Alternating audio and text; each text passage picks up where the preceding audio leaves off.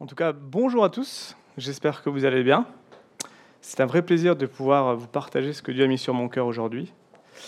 Et j'espère que euh, vous ressortirez d'ici avec une idée neuve, euh, nouvelle sur, Jésus, sur Dieu, que vous pouvez mettre euh, en application.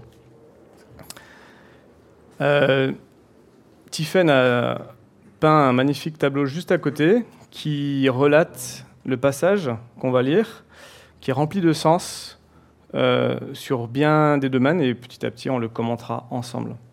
avant de commencer, j'aimerais pouvoir juste prier avec vous, remettre cet instant entre les mains de Dieu.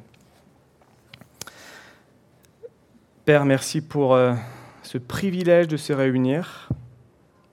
Merci de faire partie de ta famille. Merci car tu veux nous parler aujourd'hui. Aide-nous à ouvrir nos oreilles que ton Saint-Esprit puisse faire taire toute pensée qui viendrait ne pas correspondre à ce moment-là, un temps d'écoute. Seigneur, merci car tu veilles sur nous et je te prie pour ceux qui n'ont pas pu se joindre à nous pour différentes raisons, notamment la maladie. Je te demande d'être avec eux de leur parler aussi.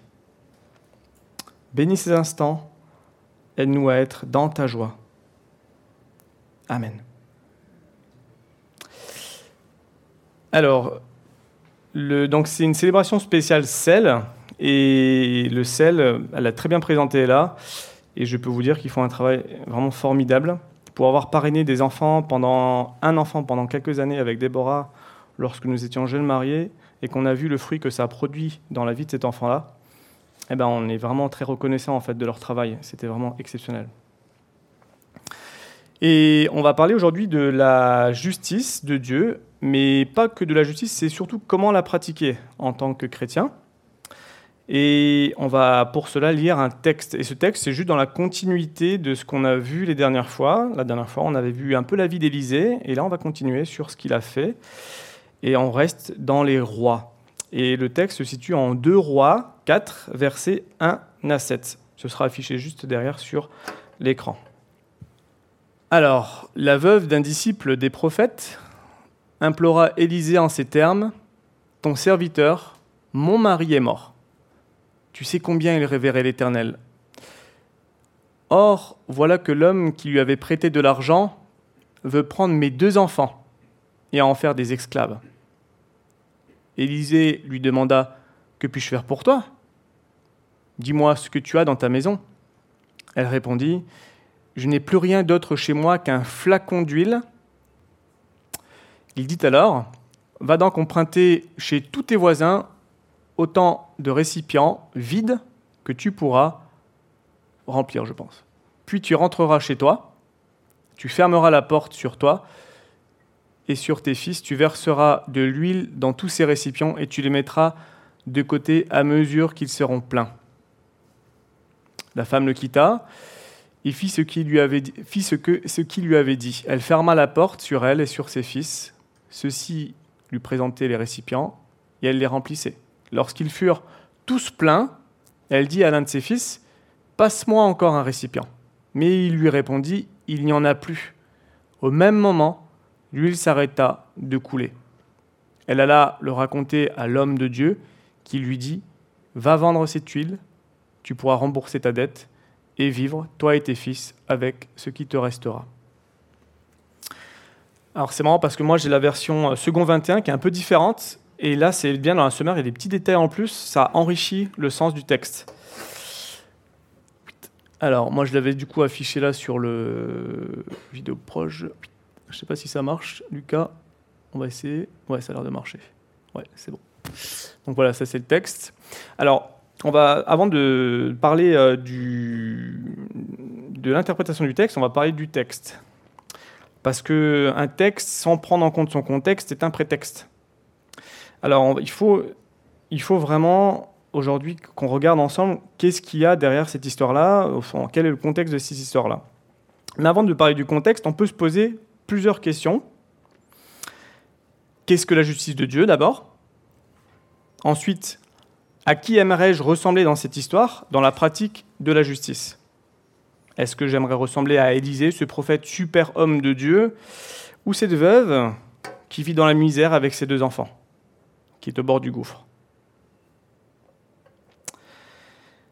Alors le contexte, c'est qu'il s'agit du thème d'une série de plusieurs miracles ont été accomplis par le prophète Élisée. Mais d'abord, qui est Élisée? Alors, JB l'a rappelé la dernière fois, qui était Élisée. Il prenait tout simplement la suite d'Élie, et Élie avait transmis à Élisée euh, tout ce qu'il a reçu de Dieu et tout ce qu'il était appelé à mettre en pratique.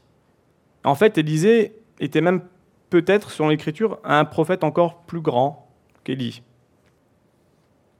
Qu'est-ce qu'un prophète? Alors, on va redéfinir qu'est-ce qu'un prophète? C'est un homme envoyé par Dieu pour communiquer de la part de Dieu pour son peuple ou à ceux qui l'entourent un message afin de venir ou revenir à lui. Donc on a un, homme de Dieu qui est extrêmement bien équipé pour accomplir ce que Dieu lui demande. Pour résumer donc le texte, on a une veuve qui se retrouve dans une situation de famine et de pauvreté extrême, où un homme d'État, qui est le créancier, vient et est même prêt à lui enlever ses deux enfants pour payer la dette. La situation est terriblement dramatique. Mettons-nous juste un instant à la place de cette femme. Je pense que pour les parents, c'est peut-être un peu plus facile. Imaginons qu'on a, je ne sais pas, on ne peut plus rien payer. Aujourd'hui, l'État nous dit, vous ne pouvez plus assumer vos enfants, on va les placer euh, dans un établissement social. Mais là, en fait, c'est on va pas vous les placer, on va vous les enlever et les enfants seront le moyen de payer la dette. Aujourd'hui, dans notre société, c'est inimaginable. Mais combien de personnes vivent aujourd'hui dans le monde ce genre de situation dégradante et de misère? Sûrement beaucoup trop. Mais avant de se pencher sur la question de la pratique de la justice, il est bon de reposer les fondements qui sont à la base de cette justice. Et pour cela, on va voir dans cette histoire qu'il y a deux questions, un miracle. Élisée est interpellé sur la situation de cette femme avec ses deux enfants. D'autant plus que son mari qui était décédé faisait partie de la communauté des prophètes de Jéricho.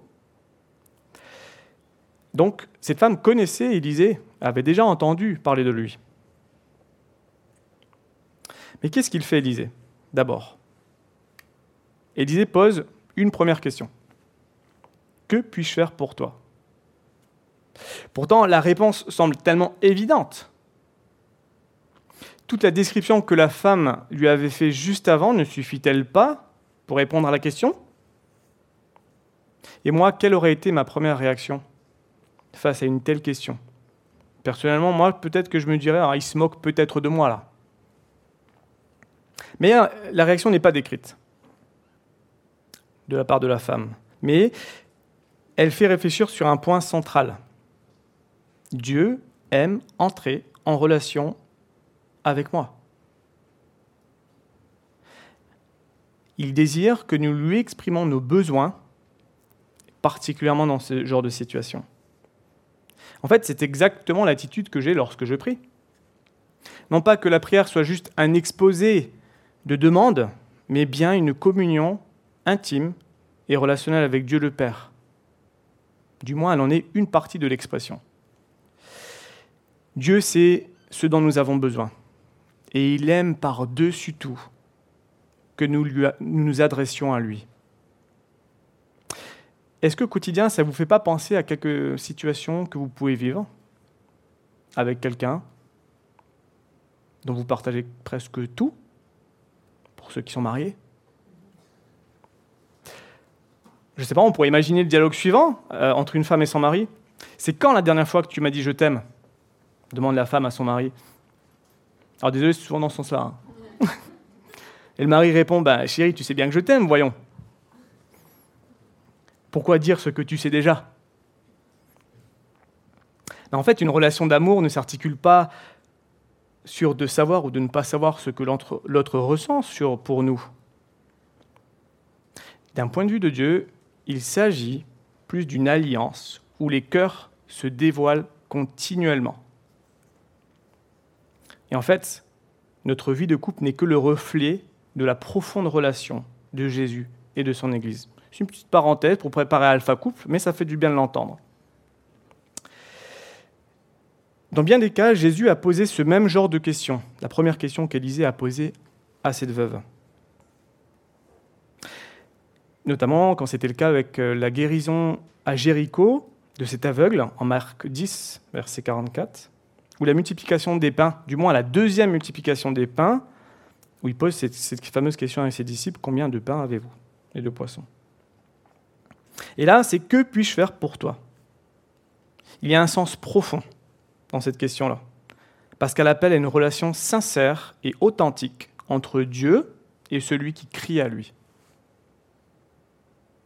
Mais s'attendre à une, une réponse de Dieu suppose auparavant un constat sur ma propre situation. Il en va de même avec Jésus, que nous choisissons de suivre. Ai-je constaté ma misère spirituelle de pécheur Afin de comprendre pleinement la valeur de son sacrifice pour moi, et ainsi vouloir de tout mon cœur le suivre? En fait, dans cette histoire, cette veuve est un exemple de foi prophétique de toute personne qui appelle au secours de Jésus dans sa vie. Reconnaissant sa misère, elle en appelle à Dieu afin qu'il intervienne puissamment dans sa vie. Et dans ce qu'on voit, dans ce que Tiffany a, a peint, c'est ce qui s'est passé entre Élisée et cette veuve. On voit derrière Jésus qui transparaît, mais qui n'est pas décrit dans la scène. Mais au final, ce qu'elle a vécu, c'est comme ce que nous pouvons vivre avec Jésus. Élisée n'a été que l'instrument de Dieu, en fait. Il ne faut pas le voir comme un super-homme, il faut le voir juste comme un instrument de Dieu. Et puis la deuxième question arrive très vite. Qu'as-tu chez toi? Élisée reste très terre à terre. Pourtant, cet homme-là est tellement inspiré du Saint-Esprit, il ne pouvait pas juste faire tomber la manne du ciel comme c'est arrivé dans le désert avec le peuple d'Israël. Ou bien il pouvait juste peut-être faire ressusciter son mari décédé. Et puis du coup, tous les besoins seraient répondus. Affectifs, sécuritaires, relationnels, tout ça. Mais non. Son mari est définitivement mort. Mais il va plus loin en fait. Élisée va faire transcender le besoin du divin au besoin humain. Il y a une supériorité du besoin de Dieu par rapport au besoin humain. Ce que je veux dire par là, c'est que Dieu va utiliser la situation désespérante de cette veuve pour que le besoin humain se transforme prioritairement en besoin de Dieu. Et ensuite vient l'heure de l'action. Donc ça, c'est quelque chose de très important aussi. Et elle fut folle, l'action, à tous les instants. Rappelez-vous ce qui était marqué dans le texte. Donc d'abord, elle va demander à ses voisins. Il y avait sûrement beaucoup de récipients vides, vu le contexte. Et j'imagine un petit peu la réaction des voisins. Mais qu'est-ce qu'elle va faire avec tous ces récipients vides? Ensuite, elle remplit avec un seul pot d'huile de multiples récipients. Et après, c'est le tour de l'action des enfants. Un des deux enfants a été impliqué. C'est quand il a constaté qu'il n'y avait plus de récipients disponibles, donc tout était plein, que le miracle s'arrête. Et en fait, c'est complètement contraire au raisonnement humain. On aurait tendance parfois à rechercher une cause explicable et juger de manière binaire, tout noir ou tout blanc, et ainsi déterminer une causalité du miracle. Pourtant, vous savez très bien, comme moi, et on l'a pu le voir ces deux dernières années, qu'il n'y a pas tout n'est pas explicable. Il y a bien des situations inexplicables et complexes. Leur résolution l'est tout autant. Mais les expliquer semble tellement plus facile que de les accepter sans les comprendre. Et c'est ce qui se passe avec cette folie du miracle. Ça ne tient pas du tout en compte la logique et le raisonnement humain. On ne peut que le constater et l'accepter. Là, vous voyez sur la peinture de Tiphaine, tous les récipients en dessous sont pleins. Ils ne pouvaient que voir le miracle. Mais que, fait Dieu en fait au travers de ça? Ben, comme on l'a chanté, il se sert de cela pour m'entraîner dans ses bras, en lâchant prise. Donc dans cette histoire, on peut vraiment retenir que la foi de la veuve est d'une importance capitale, comme la foi d'Élisée finalement. Face à ses propres besoins, cette veuve, avec ses deux fils, a été d'une exemplarité sans faille de foi dans l'écoute, dans la vivification au travers de ses actes, de ce que Dieu lui demandait.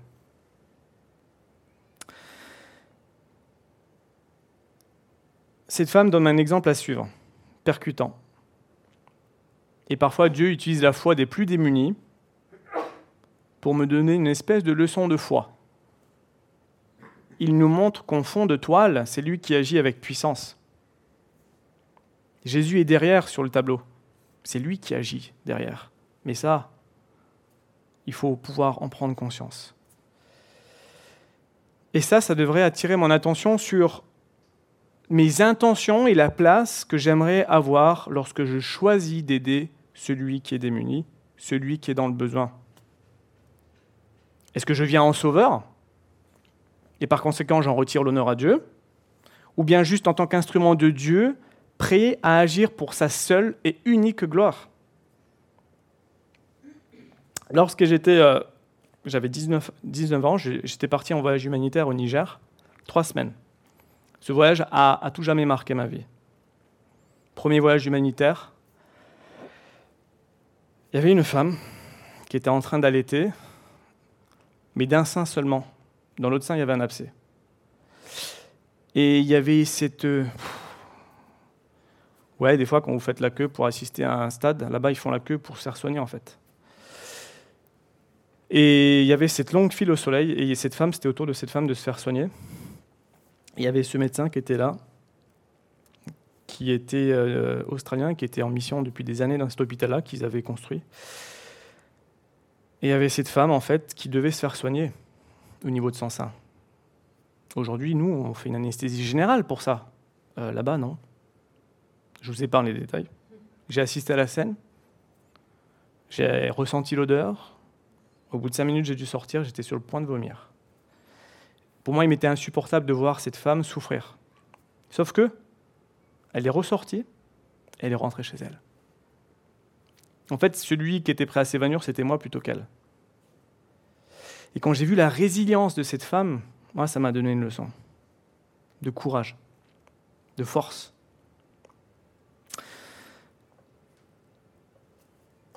Troisième point. Exercer la justice de Dieu. Donc voilà, on va commencer à avoir du concret. On va un peu se détacher du texte et y replonger, se détacher, se replonger dedans. Il y a quatre attitudes nécessaires. Et ça, j'ai pu le voir dans ce que le CEL a, donné comme document. C'était vraiment, vraiment super intéressant. On va commencer par la première attitude, c'est l'attitude d'accueil. Dans cette histoire, L'attitude d'Élisée transparaît au travers de ses propos. Il accueille, il ne trace pas la route, il ne l'évite pas, cette femme. Il la rejoint dans sa souffrance et s'intéresse à son sort. C'est un accueil inconditionnel, désintéressé, exemple de toute apparence. Mais alors comment accueillir la pauvreté et la misère des autres devant mon impuissance humaine? C'était le cas de mon anecdote que j'ai vécue au Niger. Le sel précise une nuance assez importante entre pauvreté et misère. Écoutez bien. La pauvreté, totale ou relative, concerne le manque de ressources primaires d'une partie de la population. Le pauvre, C'est celui qui manque du nécessaire pour vivre. Tôt ou tard, sans aide, il tombe dans la misère, c'est-à-dire dans le manque extrême. Les terribles conséquences de la pauvreté et de la misère dépassent largement le champ de la précarité matérielle. Elles touchent toute la vie d'un individu en situation vulnérable, particulièrement sa relation avec lui-même et avec les autres. Ça vous fait pas tilt? C'est juste là. Hein. Quand on voit les SDF, et on comprend mieux maintenant leurs choix et leurs conditions. Accueillir demande de prendre en compte toutes ces dimensions. Je ne réponds pas seulement à un besoin matériel, mais à bien plus. En ce sens, l'OMS, l'Organisation mondiale de la santé, a défini, désolé, hein, c'est le petit aparté santé, ça me touche beaucoup, la santé est un état de complet bien-être physique, mental et social, qui ne consiste pas seulement en une absence de maladie ou d'infirmité. Si vous regardez sur ces deux dernières années, qu'est-ce qui a été fait? Moi, j'ai comme l'impression qu'il y a une focalisation sur le physique, sur le somatique, et la dimension morale et sociale est un peu mise de côté quand même. Or, accueillir demande de considérer notre prochain dans tout son être.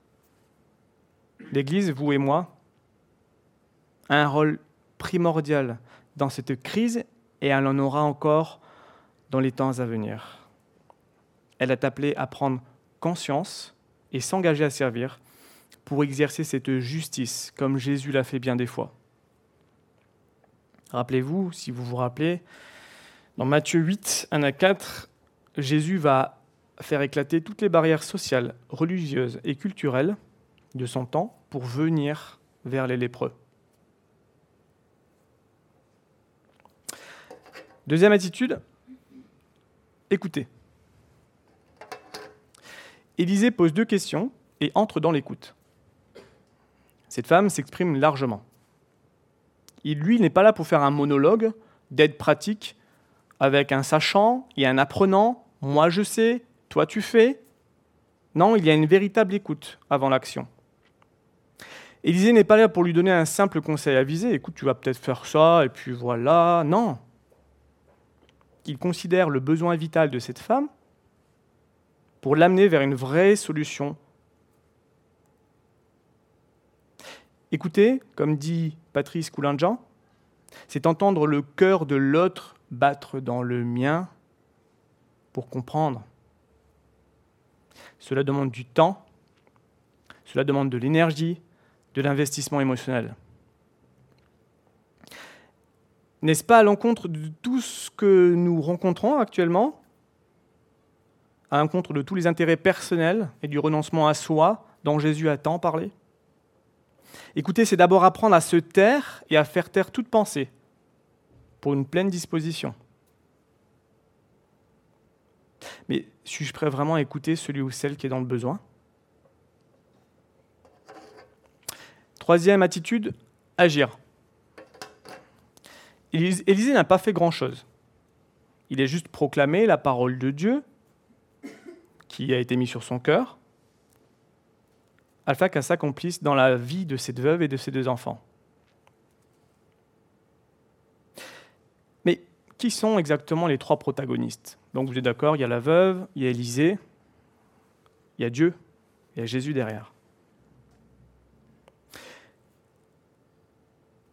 Élisée n'a pu que constater que cette femme a agi avec foi. Et la justice s'est manifestée ici par un miracle prodigieux. Et pour que le miracle ait lieu, il était nécessaire que les personnes agissent.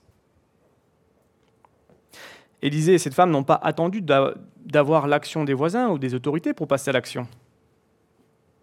Ils ont pratiqué la justice selon ce que Dieu a mis dans leur cœur. Donc en gros, Élisée a fait un petit peu, la femme a agi avec une belle foi, mais Dieu a été derrière tout au long. Quatrième et dernière attitude, accompagner. Accueillir, écouter, agir sont des étapes décisives. Cependant, accompagner demande sûrement l'engagement le plus important dans la durée.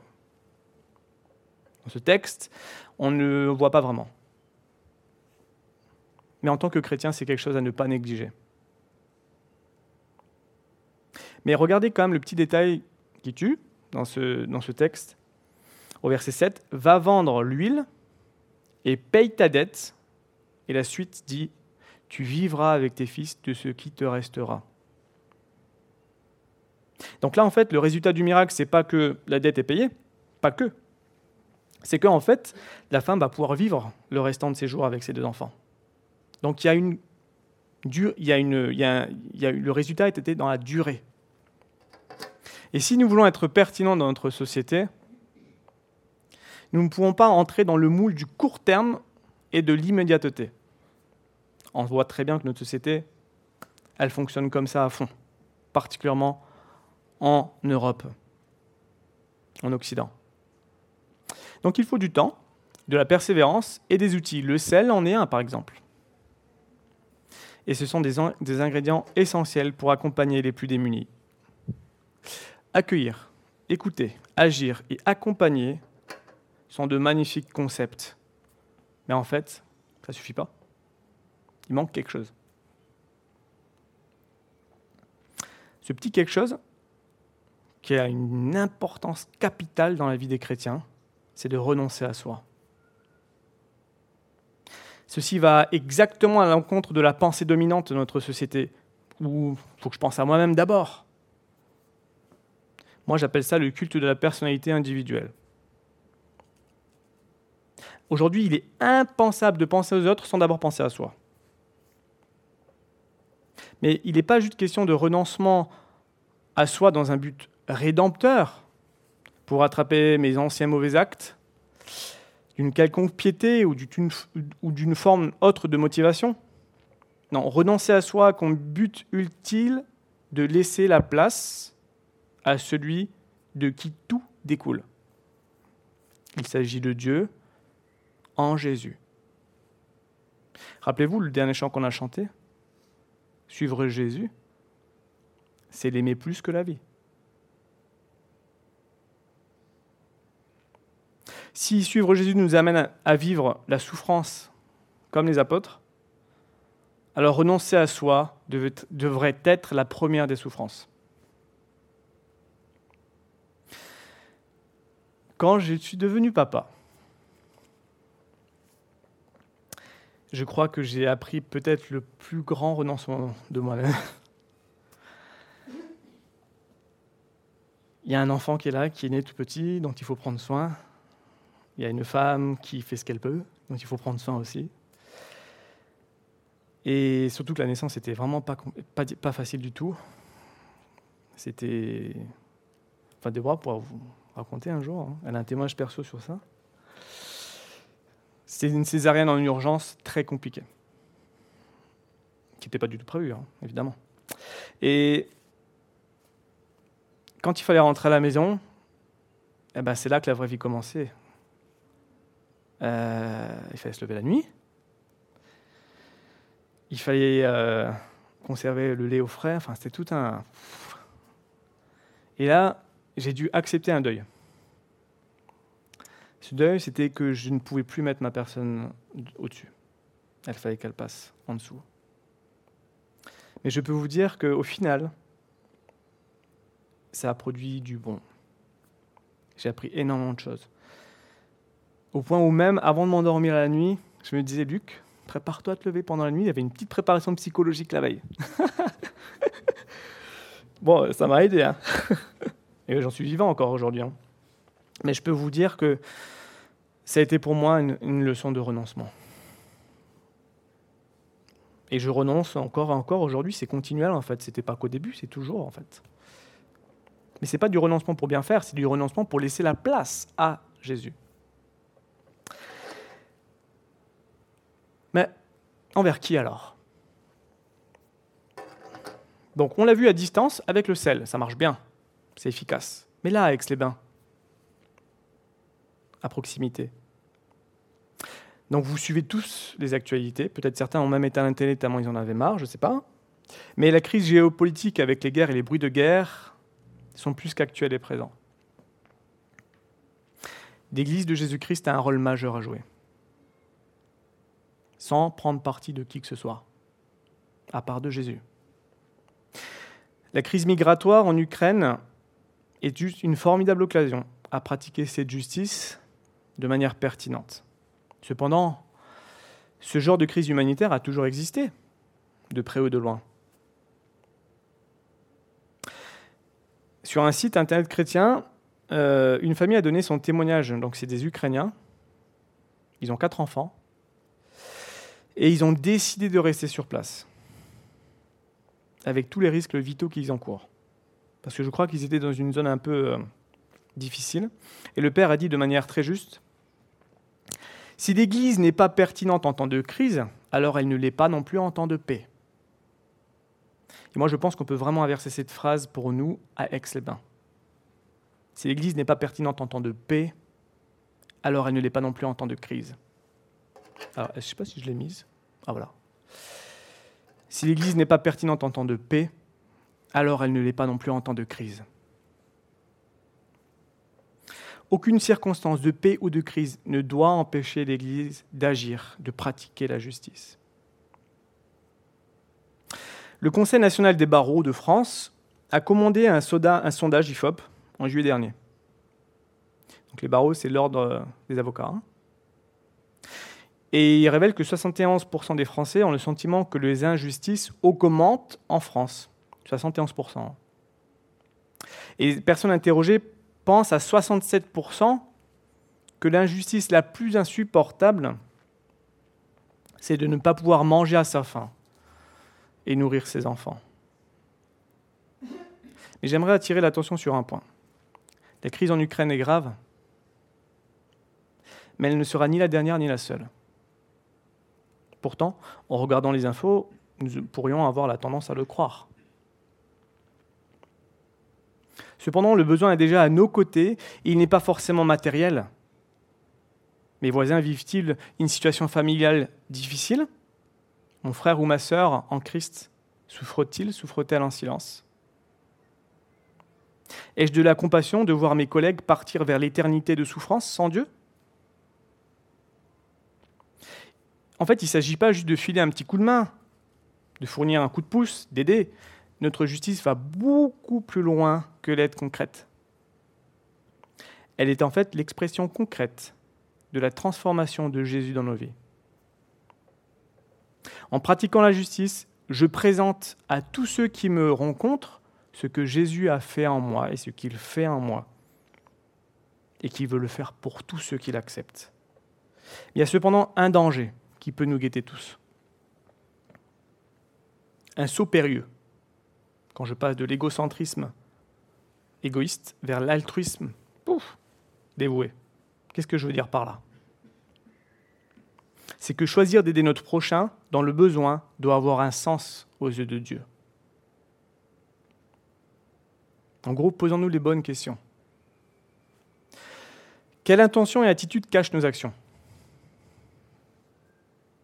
Pourquoi faisons-nous certaines choses et pas d'autres? La culpabilité, la peur, la reconnaissance, être bien vu, une certaine rédemption, le pouvoir, l'argent, etc.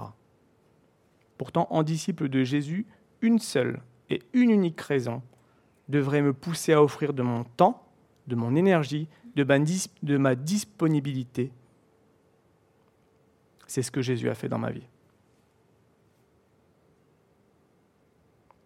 Ainsi, Jésus devient le moteur de mes actions et son honneur en est sauvegardé. En fait, la pratique de la justice n'est que la conséquence de ce que Dieu a fait de moi, une nouvelle créature. Allez voir en 2 Corinthiens. Ça tombe bien, je pense qu'on est en train de lire dans les petits groupes. En gros, devant toute action et engagement, ce n'est pas ce que je fais qui détermine ce que je suis, mais c'est ce que je suis qui détermine ce que je fais. Comme les oiseaux sont faits pour voler, les chrétiens sont faits pour pratiquer la justice. Timothée Keller, un pasteur aux États-Unis, a dit, a écrit quelque chose vraiment de bien. Il a dit pratiquer la justice, c'est annoncer et vivre la grâce de Dieu dans le chrétien et bénéficiaire. En conclusion, au final, qu'est-ce que c'est la justice de Dieu en fait? Ben Pour ça, il suffit juste de regarder à l'œuvre et à la raison de la venue de Jésus. Le renoncement de Jésus à la croix par sa mort est la plus grande marque de justice afin de m'offrir la vie face à la mort que je méritais pourtant pour mon péché. Merci Romain d'avoir euh, envoyé ce passage. Dans Ésaïe 53.5, mais lui, donc ça parle de Jésus de manière prophétique, parce que quand Ésaïe a écrit, Jésus n'était pas encore venu loin de là, il était blessé à cause de nos transgressions, brisé à cause de nos fautes. La punition qui nous donne la paix est tombée sur lui, et c'est par ses blessures que nous sommes guéris. Alors comment, répondre à la question initiale? À qui aimerais-je ressembler dans cette histoire, dans la pratique de la justice? Si je pars du principe qu'il n'y a qu'un seul exemple à retenir, j'en négligerai l'autre. C'est-à-dire, si je prends la veuve, je néglige Élisée, si je, si je prends Élisée, je néglige la veuve. En fait, les deux exemples sont juste excellents. Cette femme a su mettre en action une foi incommensurable qui a échappé à tout raisonnement humain.